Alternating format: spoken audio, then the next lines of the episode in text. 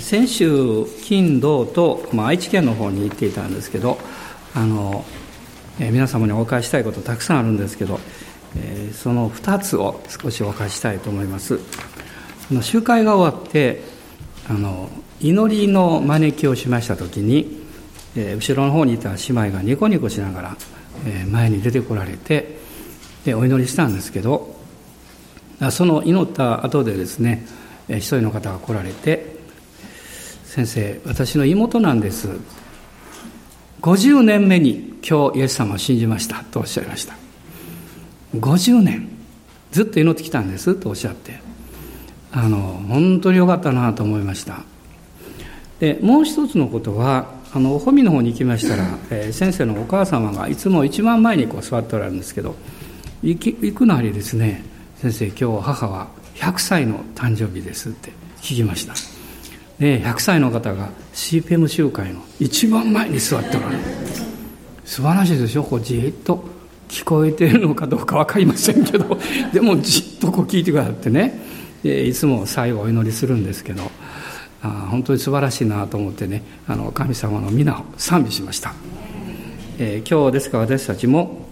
まあ、心からイエス様は感謝したいと思います。お隣の方に、えー、今日もハレルヤ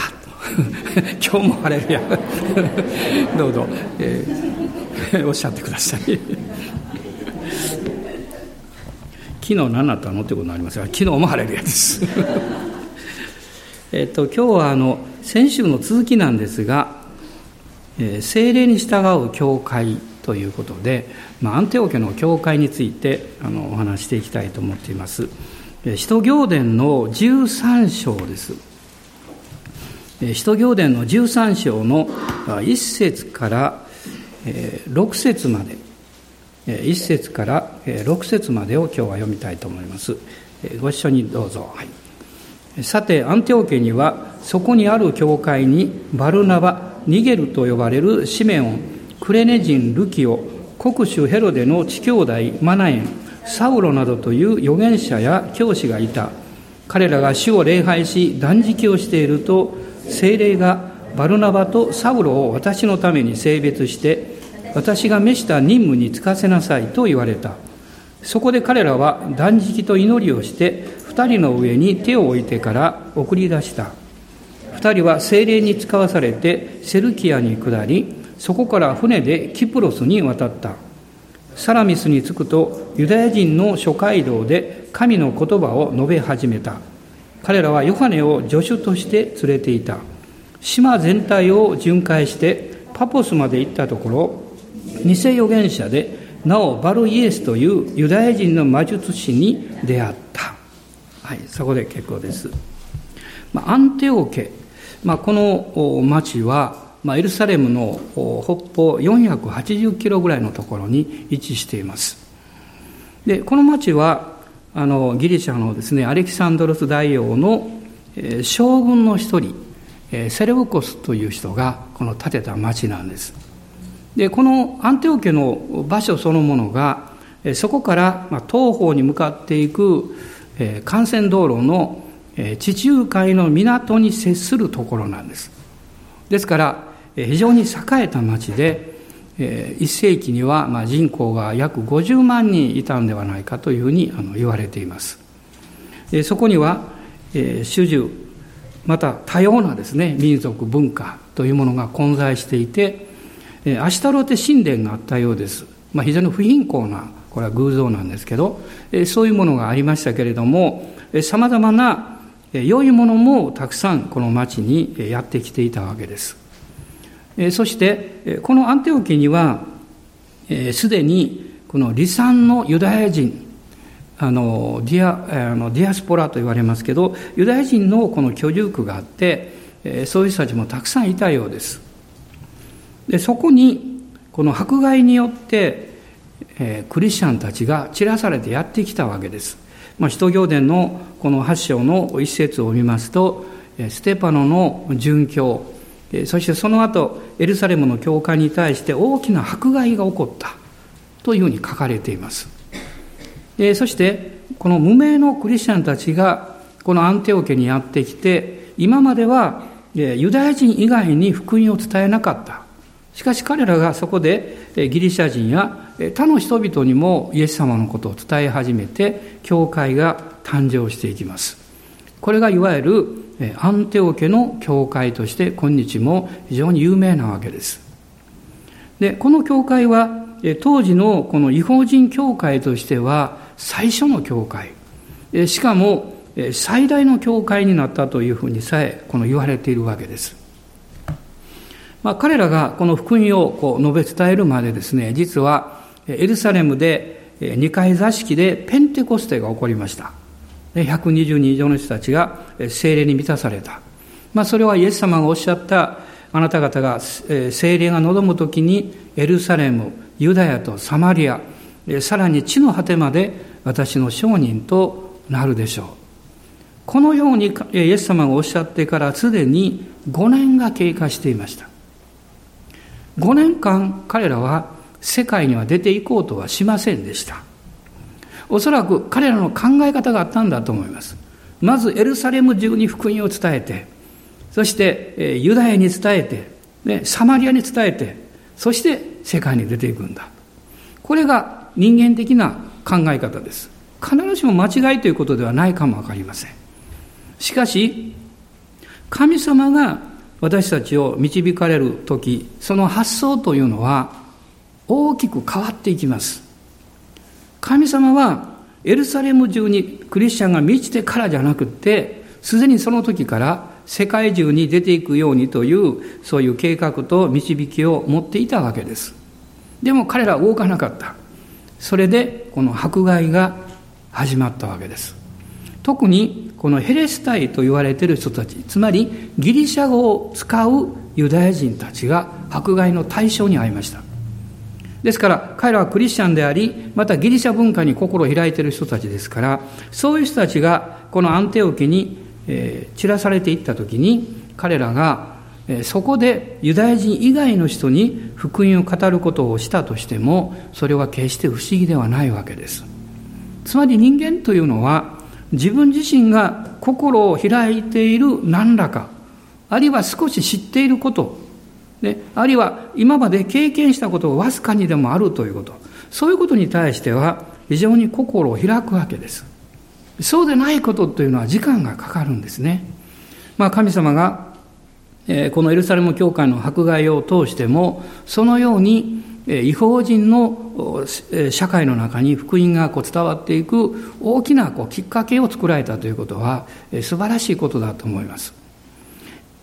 やがてこの教会から使徒パウロがさんどの伝道旅行に出かけていくように導かれていくわけです。で、この教会の特徴の一つというのは、前回申し上げましたけれども、まあ、無名の人、特別に神様に有名だった人ということじゃなくて、普通のクリスチャンたちが用いられたということ。そして、このアンテオ家で彼らは初めてクリスチャンと呼ばれるようになった。まあ、正確に言いますと、彼ら自身が私はキリストのしもべである。キリストは私の王であるということを自ら告白していったわけです。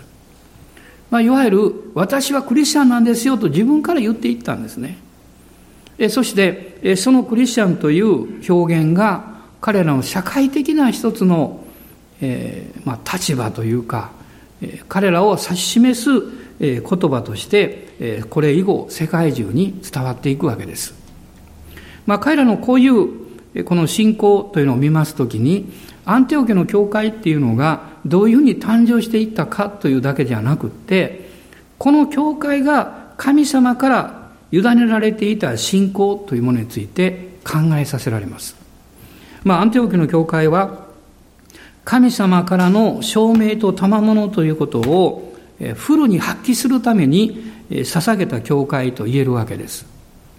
でも神様からの証明と賜物というのが表されていくためにはですね、教会がそのことを、その使命というものを自覚する必要があります。今日も一人の姉妹がモンゴルに行かれるということの証しをされましたけど、でもそれはただ単に周りから勧められた、あるいはそういう必要があるからということでは決してないわけです。そうではなくって、何よりも神様から私がそのように従うべきであるという、えー、促しを受けて、それを自分自身のものとして自覚したわけです。神様があなたの上に何か語られるときに、あるいは信仰をくださるときに、その大きな特徴の一つは、誰が分からなくってもあなたには分かるということです。誰が信じられないと言っても、あなたは信じることができる。あるいはどんな人がそれは望みがないよって言っても、あなたは決して希望を失いません。これは信仰が来ている証であるわけです。神様はこの無名の人々を通して、このアンテオキアの地に教会を誕生させられなかなさったわけです。で、教会っていうのは、まあ、この教会もそうなんですけれども、神様が導かれた場所に立ち上がります。人が計画をして、ただ単にこういうところに教会を作ろうと思ってもうまくいきません。逆に言えば、教会が、えー生まれるということを考えていなかったのに生まれる教会もあります。決してこれは偶然ではないんですね。私はあのこの地にやってきまして、そのことをすごく思いました。また一駅違いの、えー、違う場所で伝道が始まりましたから、いつかこの場所に来るだろう、今の場所に来るだろうということを願ってきました、えー、この場所に来るのに、えー、何年かかったんでしょうか。はちねんかかりましたかね。でも一番最初願っていた、しかも最も良い場所に神様は導いてくださいました。そして最初に経験したことは霊的な戦いでした。祈っても何か解放感がない。賛美しても、えー、何か天井にぶち当たって落ちてくるような、そういう霊的な壁を経験しました。で、その時に学んだんです。教会は神様が導かれたところに立つ。ということは、サタンが一番嫌いなところだということなんです。いや、悪魔が一番嫌がっている場所に教会が誕生する。ですからそこにはえ当然霊の戦いというものが生まれてくるわけです。まあ、これは祈り会であったり、クリスチャンが集まりを定期的に持とうとすると同じ経験をすると思います。そしてそのように生まれた教会には、どんな教会にも神様から特別に委ねられた使命があるということ、この使命というものを私たちが一緒に自覚していくときに、その教会らしさというか、その教会が担っていくであろう働きというものを見ることができるわけです。そしてその中で一番大切なことは人です。イエス様を信じて救われ、そして贖われた人々、でこの人々というのが教会にとって一番大事な、えー、宝なんですね。皆さんがここにいるということ、それは決して偶然ではありませんし、えー、私は礼拝に行ってあの、えー、椅子に座って帰るだけなんですって、そんなことはないです。あなたが礼拝に集い、そして主を礼拝するときに、あなたが一人ではできないことがそこで生まれます。で、数年前にある方が面白いことをおっしゃいました。まあ、私はあの教会に行ってもね、もう枯れ木のにぎわいですよって言いました。そしたらそれを聞いた先生がこうおっしゃいました。燃えるのは枯れ木なんですって、生木は燃えませんって言われました上手なことをおっしゃるなと私は思いました。そうなんですね。もう何か自分のこう気持ちでいっぱいになっていると、神様に用いられることは難しいです。でも、もう主に明け渡して、まるで枯れ木のようにオープンになると火が燃え上がります。今日は皆さん、生木でしょうか、枯れ木でしょうか。お隣その顔を見て、あ、枯れ木。普通こういうこと言ったら怒られるかもしれませんけど、でも霊的にはそれは素晴らしいことだと思うんですね。いわゆるこの異教の地に建てられたこのアンテオキア教会というものが、神様に用いられていく中で、やはり神様から与えられたものをこう自覚していくわけです。でも、えー、例えば食べ物であれば、こう見た感じとか、その匂いとか、ね、そういうものを見て美味しそうだなってこう思うわけですね。衣類であれば、それを見てデザインとか大きさとか、ね、その時の気候とか見て、あ、今これを着たらいいなとかこう感じるわけです。つまり物事を私たちがこの選択していくところにはですね、必ず今これがぴったり合うんだというこう自覚がいるわけです。それをどういうふうに発見していくのか、それをどう見出していくのかっていうのが実はクリスチャン生活や教会の歩みの中の鍵なんです。あなたが霊的に祝福される鍵というのは、あなたが今霊的に何を必要としているかを自覚することなんです。実はこのアンテオキア教会っていうのはそのことを大切にしていた教会であるということが分かります。第一のことはこのじゅうさん章の中に出てきますけれども、に節の中に彼らが主を礼拝し、そして断食をしていたと書かれています。つまりこの教会は主を礼拝するという信仰を第一にしていたわけです。神様を礼拝するとき、私たちは私たちの心の目を開かれる経験します。天を見上げるということを始めます。私たちが地上を見ていると地上のことしか考えません。天を見上げたときに天のことを考えます。その結果、神の導きと御心が何であるかを理解するようになるわけです。この旧約聖書のエレミヤ書のさんじゅうさん章のさん節を読みたいと思います。エレミヤ書のさんじゅうさん章のさん節です。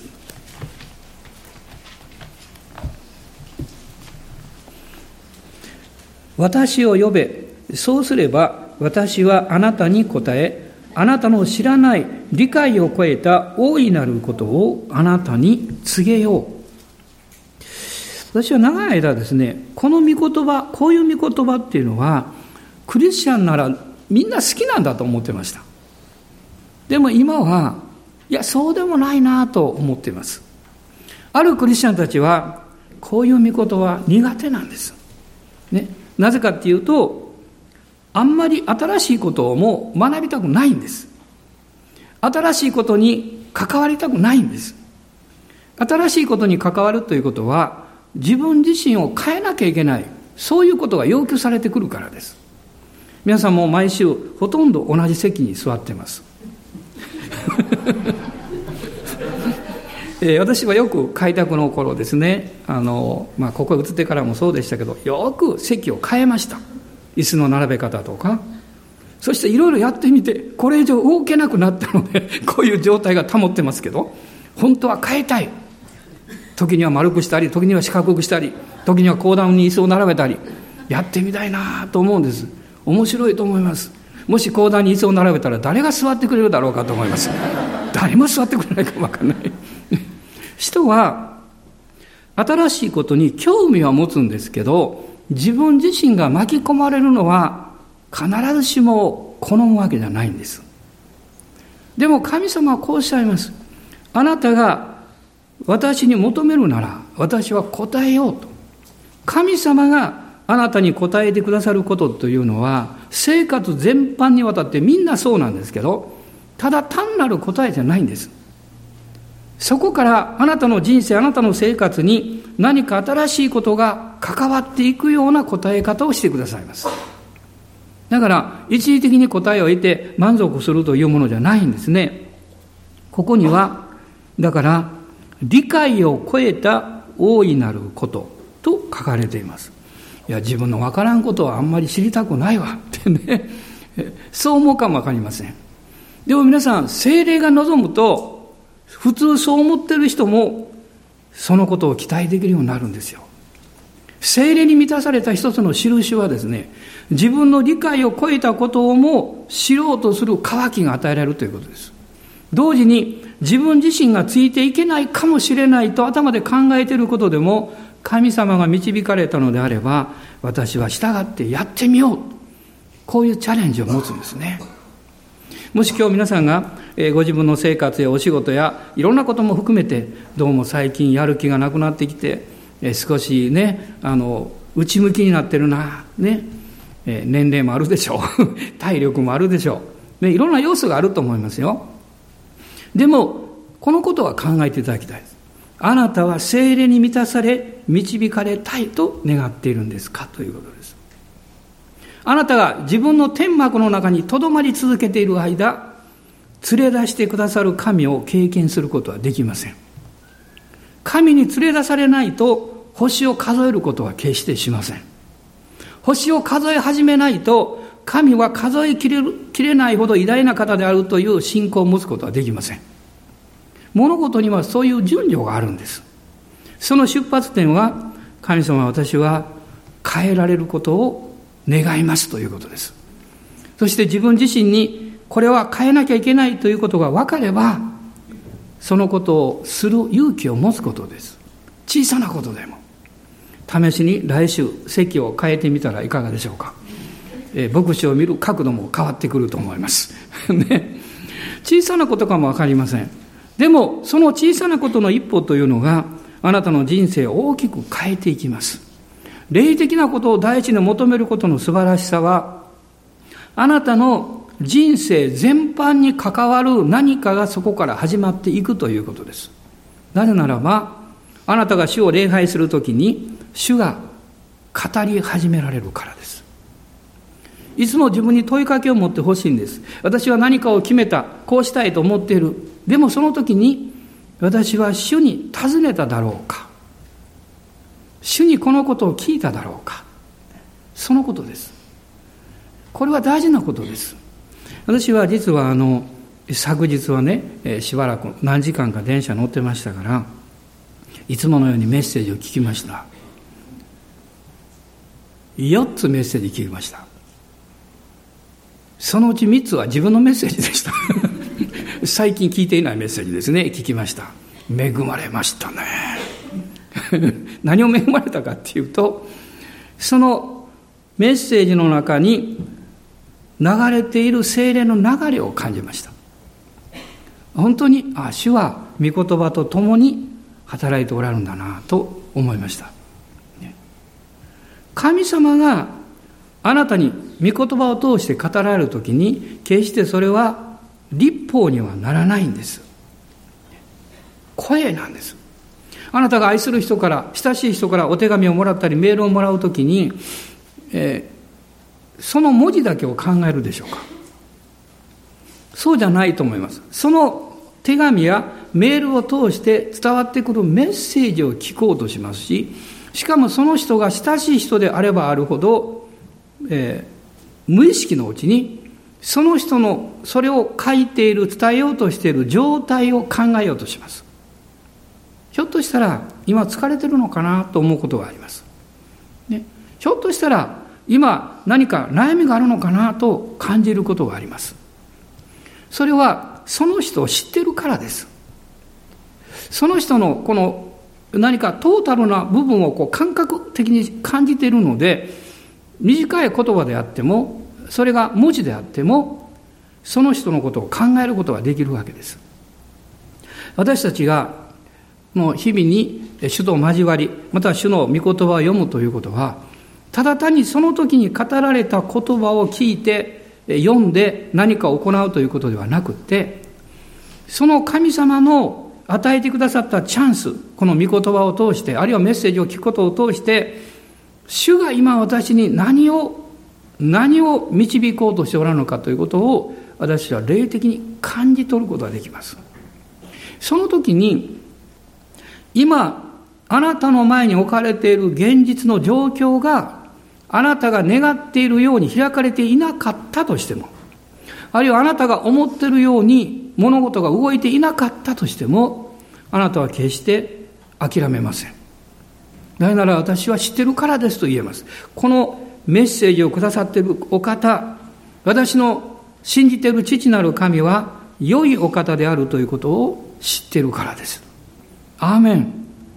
あなたの信じている方は良い方です。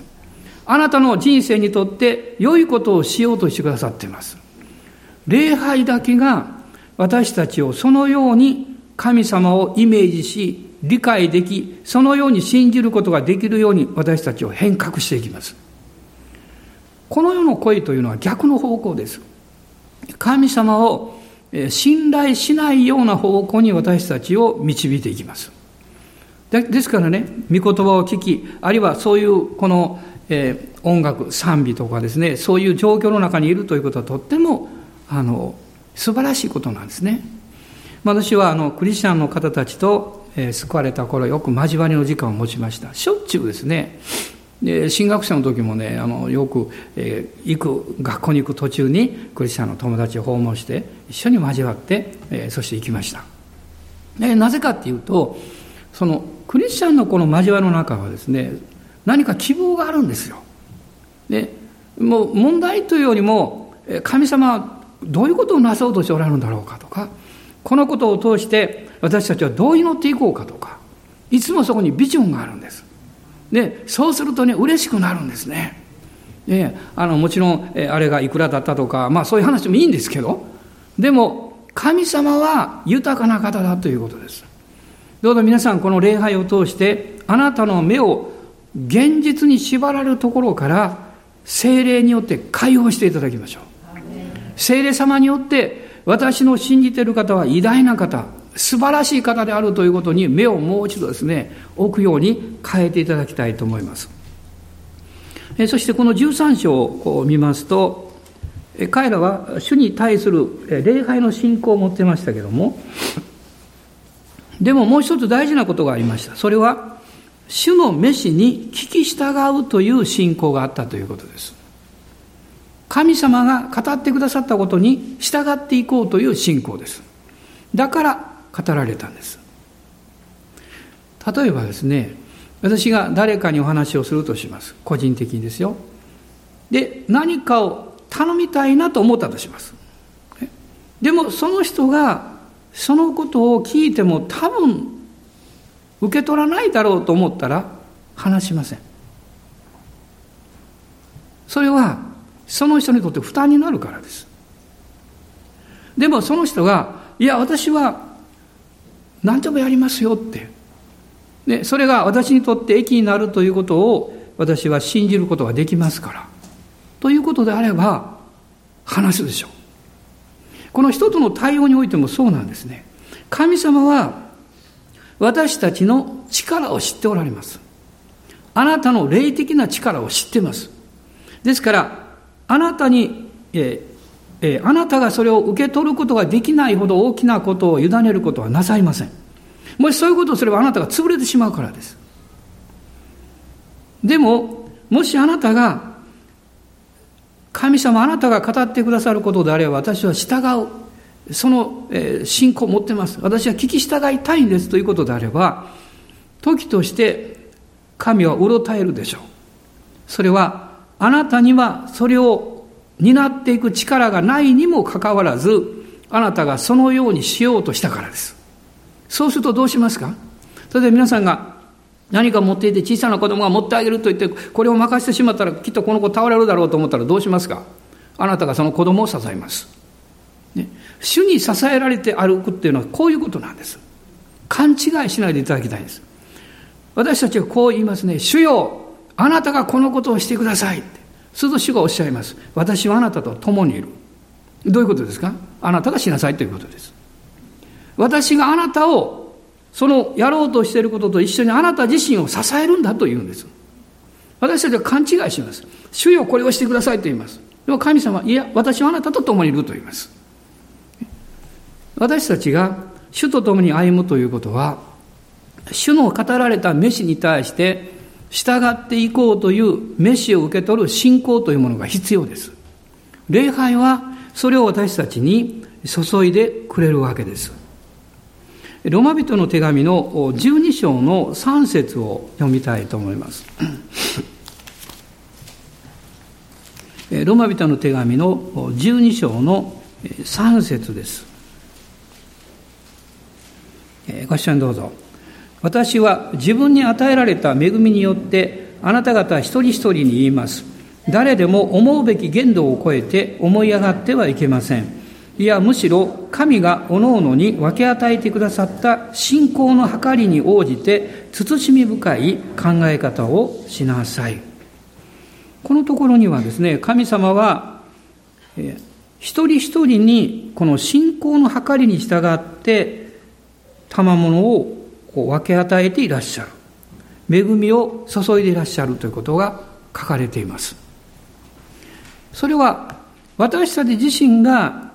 主に仕えていく最高のですねレベルで神様に仕えようというその期待感を持っても、神は十分にあなたにその内容というものをお与えくださることができます。しかしあなたがブレーキをかけて、でブレーキをかけて ひゃくパーセント ではなくって、神様私 ごじゅっパーセント ぐらい使いたいと思うんですと言ったとしたら、神様はその分を委ねられます。なぜならば私たちが自分が本当に願っていない願っていること以上のことを受け取ろうとすると、必ず傷つくからです。痛むからです。神様はそれを知っています。イエス様もこのヨハネによる福音書の中で語られていますけれども、ヨハネによる福音書を開いていただけますか。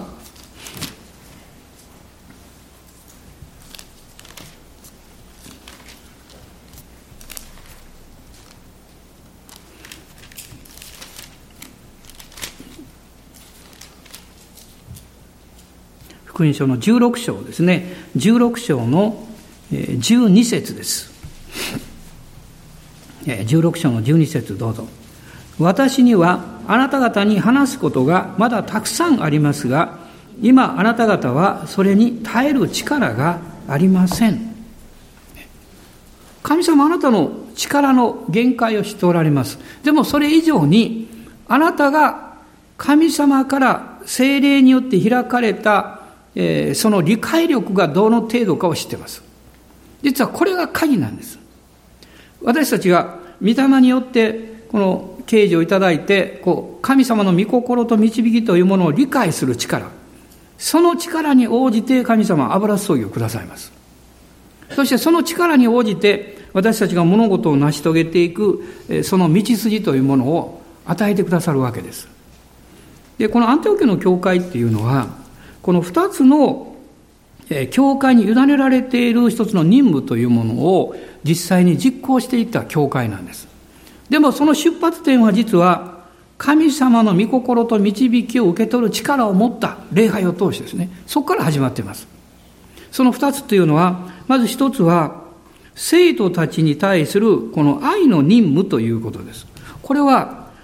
使徒行伝のじゅういち章のにじゅうなな節からにじゅうきゅう節の中に、ある事件が起こって、そのことが明らかにされたわけです。じゅういち章のにじゅうきゅう節からなんですけれども、このにじゅうなな節から見ますと、預言者がエルサレムにアンテオエルサレムからアンテオキにやってきて、これはアガボという預言者なんですが、世界中に大飢饉が起こるということを予言したわけです。そしてそれがクラウディオの治世に起こった。そこで弟子たちはそれぞれの力に応じて、ユダヤに住んでいる兄弟たちに救援のものを送る、送ることに決めた。そのエルサレムのこの母教会が飢饉のこの影響を受けて大変だと、まあ、たくさんのまた人々が世界中からエルサレムに戻ってくるわけですから、それでアンテオキの教会はこの救援の物資をこの募ってですね、そして助けていったわけです。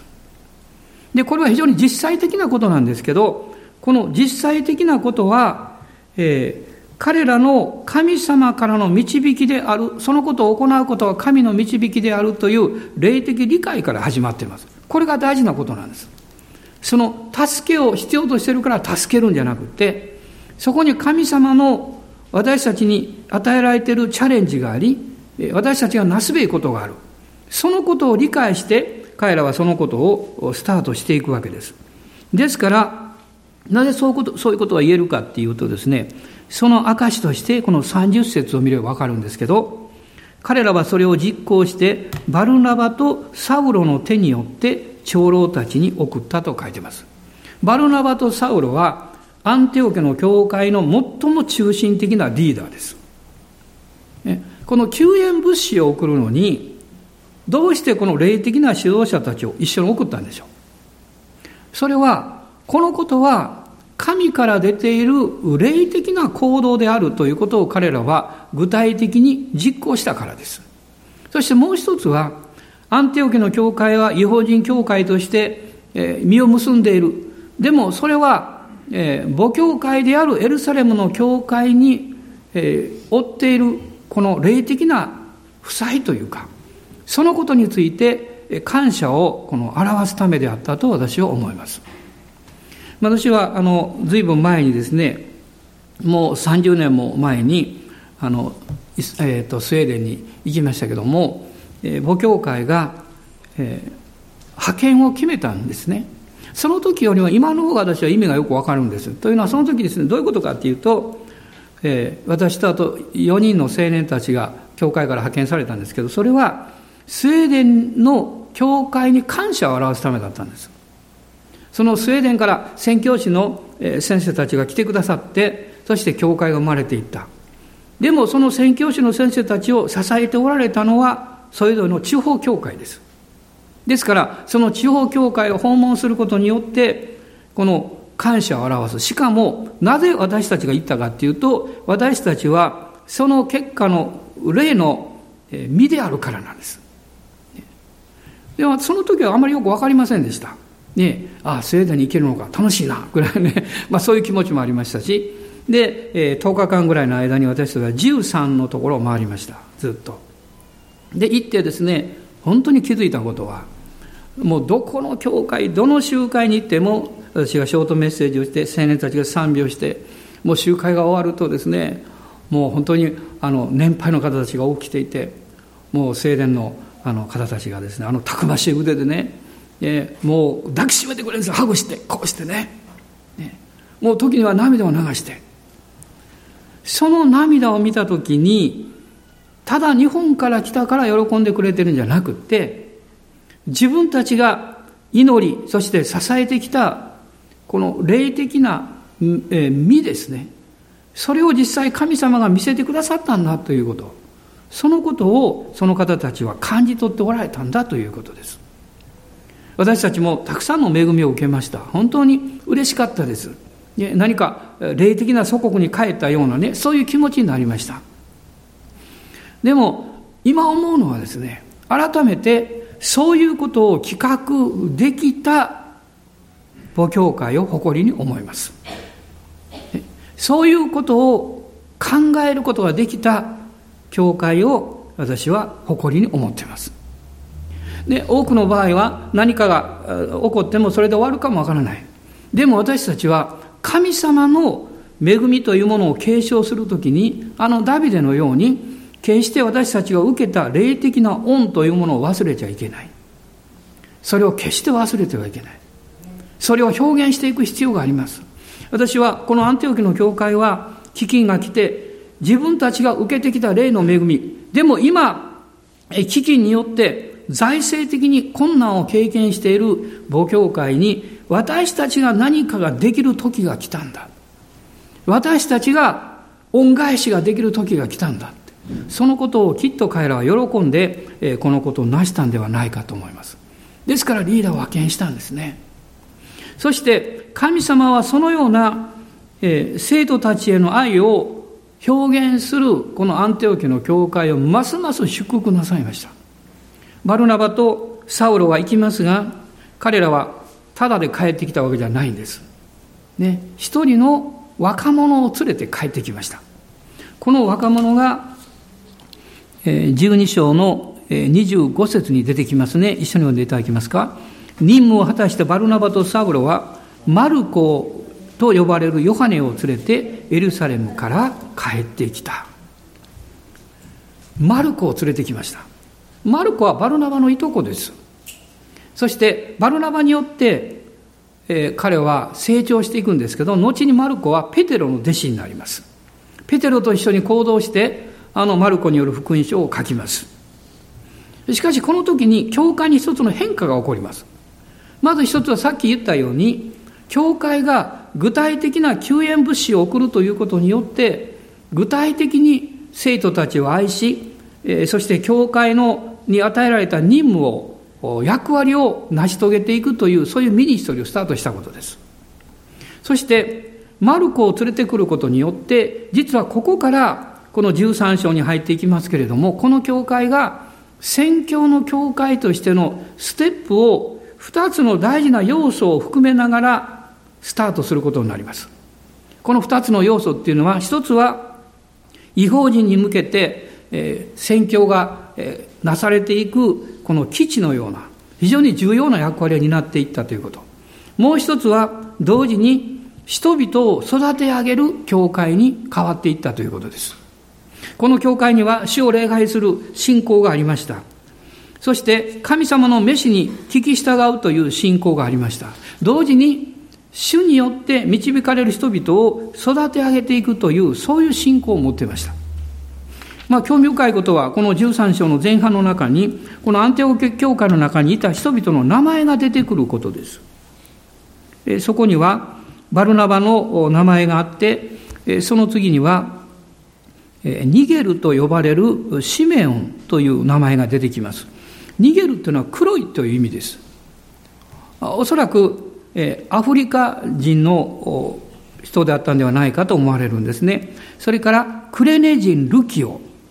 で、クレネ人というのは北アフリカ、このリビアの 海, あの海岸都市の出身なんです。この人は教会の中心的な人物の一人になります。そして非常に興味深いのは、国主ヘロデの地兄弟マナエンという人物です。マナエンというのは慰めるものという意味を持っています。で、この人は国主ヘロデの地兄弟と書いてますが、いわゆるヘロデアンティパスの地 兄, 地兄弟である。地兄弟というのはこのえー、その当時ですね、身分の高い人しかそういうことはなかったんですけど、えー、子供が生まれますと乳母がいて子供を育てますね。もう一人ですね、えー、その赤ちゃんのためにお乳だけをこうあのなんていうか飲ませて養う、まあ、乳母乳母というんですか、そういう人たちがいたんです。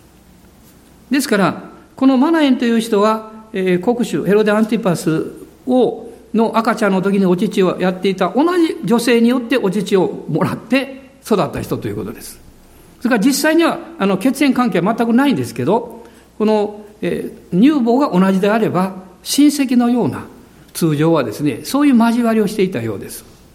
まあ、いわゆる社会的にこの非常に立場の高い人ですね。まあ、こういう人々が、えー、このアンテオキアの教会にはいたわけです。えー、あの実はその当時のこのヘロデ・アンティパスという人物は、あのバプテスマのヨハネを、を殺害したですね、そういう人物なんですけどね、全くその反対、神様に仕える器になったわけです。で、このように、えー、いろんな人物がいて、そしてここには預言者や教師がいたというふうに書かれています。預言者というのは神様の御心を、えー伝えていく器ですね。神様の御心を伝えていく器です。教師というのはその伝えられた神様の御言葉に従って霊的に教会を育成していく器です。まあ、教会というのが形成されていくところにはこの両方が必要です。神様の御心を解き明かしていく必要があります。同時にその、その解き明かされたようにえー、一人一人が育っていくための助けをする必要があります。そのようにして教会は神によって選ばれた人々によって立て上げられていくんです。しかしまた同時に教会は人々を育て上げていきます。アンテオキアの教会のこの素晴らしさの一つはおそらくですね、えー、パウロやこのバルナバや、えー、こういう人々を宣教に派遣しただけではなくって人材を育成する力を持っていたということだと思います。霊的に人々を育て上げていく力を持っていた。それはこの教会の宣教のこの動機づけ、その原点というものが非常に純粋であったからだというふうに私は感じるんです。このマタイによる福音書のじゅっ章のはち節を見ていただきたいんですけれども、マタイによる福音書のじゅっ章のはち節です。ご視聴どうぞ。病人を治し死人を生き返らせ癩病人を清め悪霊を追い出しなさい。あなた方はただで受けたのだからただで与えなさい。あなた方はただで受けたのだからただで与えなさい。教会が計算をし始めると、クリスチャンが計算をし始めると、ここから外れていきます。私はこの御言葉を生涯忘れることはないです。まあ、それはせんきゅうひゃくななじゅうはちねんにコナからアルゼンチンのアウトリーチに参加するときに、私は非常に行き詰まっていました。神様の導きはどうなんだろうと思いました。参加することが導きなのか、まあ、やめることが導きなのか分かりませんでした。なぜ参加分からなかったかっていうと、まず私はスペイン語話せない。だから行っても言葉が通じない。そしてブエノスであればいいですけど、他のところであれば日本人があまりいなかった。私が行ってできることは大したことはできない。そこにたくさんのお金をですね、使っていくわけですから、役に立つだろうか。それよりももっと役に立つ人にそのお金を使ってもらう方がいいんじゃないんだろうか。ですから祈っても祈っても導きが分からなかったんです。そしてそれを決めなきゃいけない日が近づいてきました。その数日多分前だと思いますけど、祈り会の時に、えー、家内が突然立ち上がって何か祈り出しました。何を祈ったか覚えてませんけど、でもその瞬間に私の心の中に精霊がですね、何かを照らし出し始めたんです。なぜあなたは導きがわからないのかということです。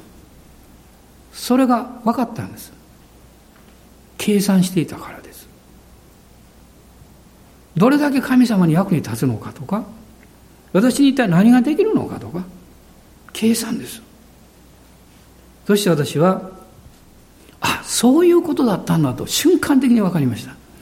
その時にこの御言葉が心の中に響いてきました。あなた方はただで受けたのだから、ただで与えなさい。つまりそれは、ただっていう意味は、えー、あなたが役に立たないと思っても関係ない。あなたが自分にはそんなこと引き受け、引き受けてもできないと思っても関係ない。大事なことは私に聞き従うことです。その時にですね、もう、えー、何十人か言いましたけど、私は号泣しました。涙がもう溢れて溢れてね、止まらなくなりました。神様ごめんなさいって言いました、ね、何かそ得をしようと思って考えたわけじゃないんですよ。でも私はそのようにしてもう益になるんだろうか、自分にとってもそうだし他の人にとっても役に立つんだろうか、ね、そのことを考えること自身も実は計算なんです、ね、神様はそれをやめようとおっしゃいました。やめよう。そしてまるで地に触れ伏すように主に委ねたんです。そして私は行きました。神様からゴーサインが出た、ね、そして今でも覚えています。よかったなと思います。役に立たないと思っていたものがそこに行った時に役に立ちました。主があなたに何かを語られるとき、あなたの計算ではなく、あなたの考え方ではなく、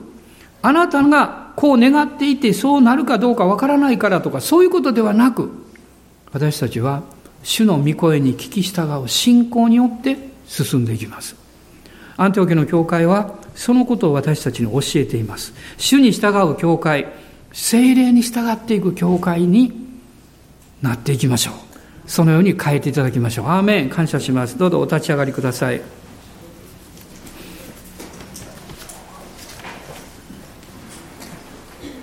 大事なことを私は学んできているように思います。それは、神様は私の頭では計算できない方だということ。私にとってこのようにうまくできる、うん、良い結果が出るんではないかということを 自, 自身が決してそうなるわけでもないということ。いや、こんなことを従ってもできないだろうとか、今主に従いたいという気持ちはあるけど、それをしたらこれができなくなるから私は嫌なんですということも、主がそうしなさいとおっしゃってるならば、やってみたらどうでしょうか。あなたがそのことによって何か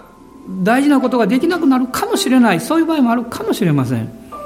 でも何か促しを感じている。そうであれば従ってみたらどうでしょうか。神様はそこからあなたのこれからの人生にとって新しい領域を開こうとしておられるのではないかと思います。アーメン。感謝します。今日この礼拝でもう一度一緒に主の前に降伏しましょう。 ひゃくパーセント 降伏しましょう。主に祝福される人はその祝福の労苦を思い出さないんですよ。神があなたの人生を祝福し導いてくださるんです。ですから主にただ信頼して私たちは主に従っていきます。アーメン。感謝します。おーイエス様感謝します。ハレルヤハレルヤおーリビハンバラララスカンバラララスクローリアアーメンハレルヤハレルヤおーハレルヤアーメンハレルヤ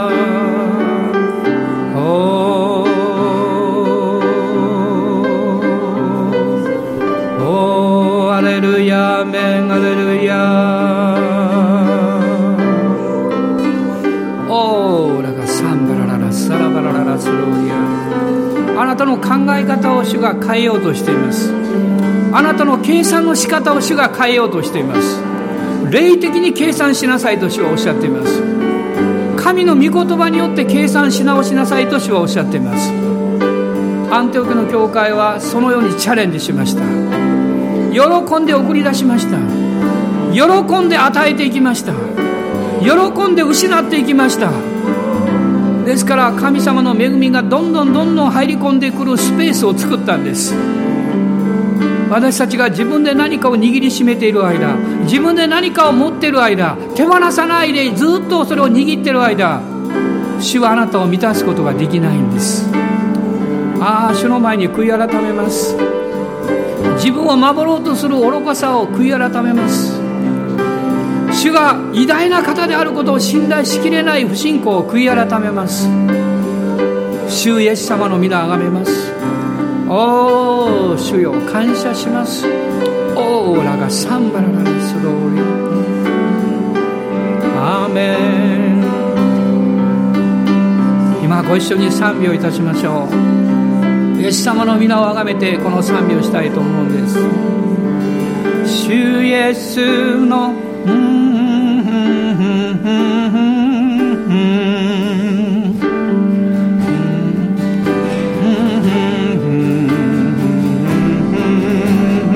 主イエスの皆に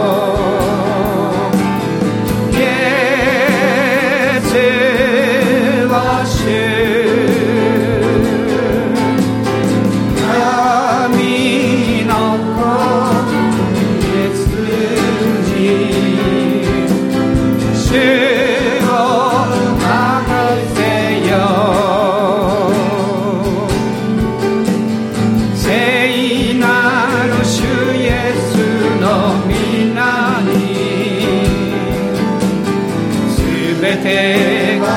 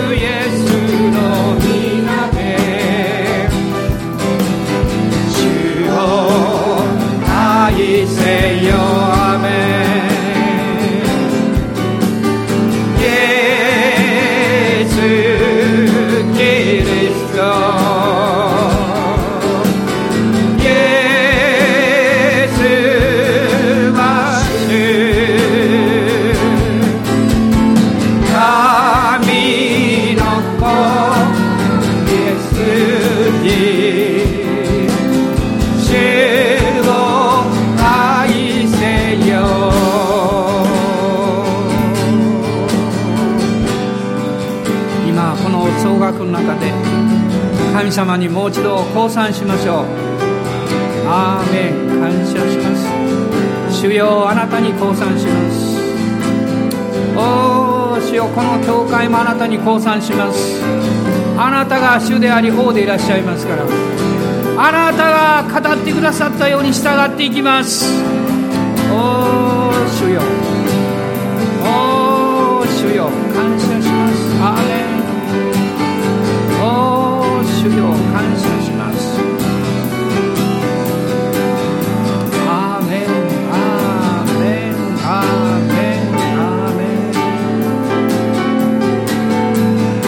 ーメン、アーメン。イエス様、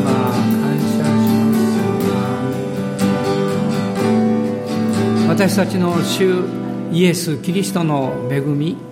父なる神のご愛、聖霊の親しき御交わりが、私たち一同と共に